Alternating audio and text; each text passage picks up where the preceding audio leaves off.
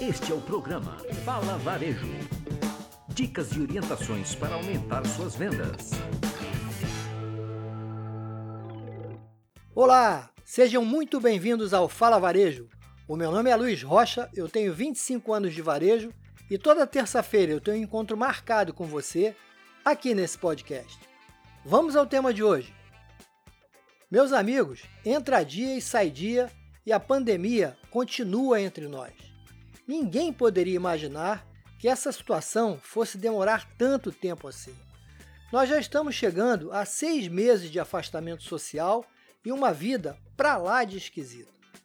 A parte boa dessa situação é conseguir ver que alguns varejistas realmente estão se mexendo e principalmente mexendo em suas operações para atravessar esse período de tantas dificuldades de uma forma um pouco mais amena. O e-commerce, por exemplo, certamente foi uma das maiores evoluções e ganhou também uma série de variações. A criatividade, que sempre foi muito importante para o varejo, nunca foi tão utilizada como tem sido nesses tempos de muitas incertezas. Com a falta de clientes nas lojas, os lojistas mais atentos estão encontrando novas formas de se comunicar e encontrar o seu cliente aonde quer que ele esteja. O uso do WhatsApp para se comunicar com seus clientes já virou rotina e as redes sociais realmente também nunca foram tão importantes no processo de comunicação com seu público como tem sido agora, pois esse se tornou um dos ambientes mais visitados pelos consumidores nesses tempos de reclusão e um dos mais explorados pelos varejistas para encontrar com seu cliente, expor a sua marca, o seu propósito e apresentar os seus produtos. O atendimento individualizado vem sendo muito utilizado por esses lojistas mais atentos. E as famosas malas personalizadas, que até o início da pandemia, ou mesmo até antes da pandemia, era quase que uma exclusividade das grandes marcas, passa a fazer parte da rotina de varejistas não tão grandes assim, e já está fazendo muita diferença no caixa dessas operações de pequeno e médio porte do nosso varejo. E esse é um trabalho realmente muito interessante de ser adotado pelos operadores de varejo, uma vez que tem uma proposta de atendimento altamente personalizada e, se for feito com a devida atenção e seriedade, pode ter muita eficácia por ser muito adequado ao momento atual. Afinal, muitas das razões para que se compre roupas e objetos de uso pessoal estão interrompidas nesse momento. O home office, por exemplo, tira os trabalhadores da rua. As festas que não acontecem deixam as pessoas em casa. Não temos tido shows e nem nenhum grande evento. Enfim, muitas das situações que nos estimulam a comprar uma roupa, um sapato, um perfume ou mesmo um adereço de uso pessoal estão muito diminuídos ou mesmo descontinuadas. Portanto, levar esses produtos na casa do seu cliente pode ser uma boa forma de melhorar as suas vendas.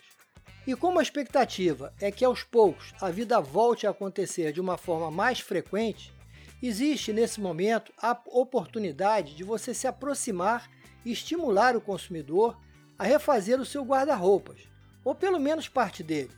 A ideia de levar os produtos à casa do seu cliente pode ser muito assertiva nesse momento, porque com certeza, quando tudo isso passar, vai ser uma necessidade para grande parte da população refazer seu guarda-roupas ou pelo menos comprar algumas roupas e acessórios novos. Meus amigos, nesse período de pandemia, muita gente mudou seus hábitos alimentares, alterou as suas rotinas de exercício e de repouso. E com isso, os seus manequins também mudaram um pouco, seja para mais ou para menos, mas o que é certo é que mudaram.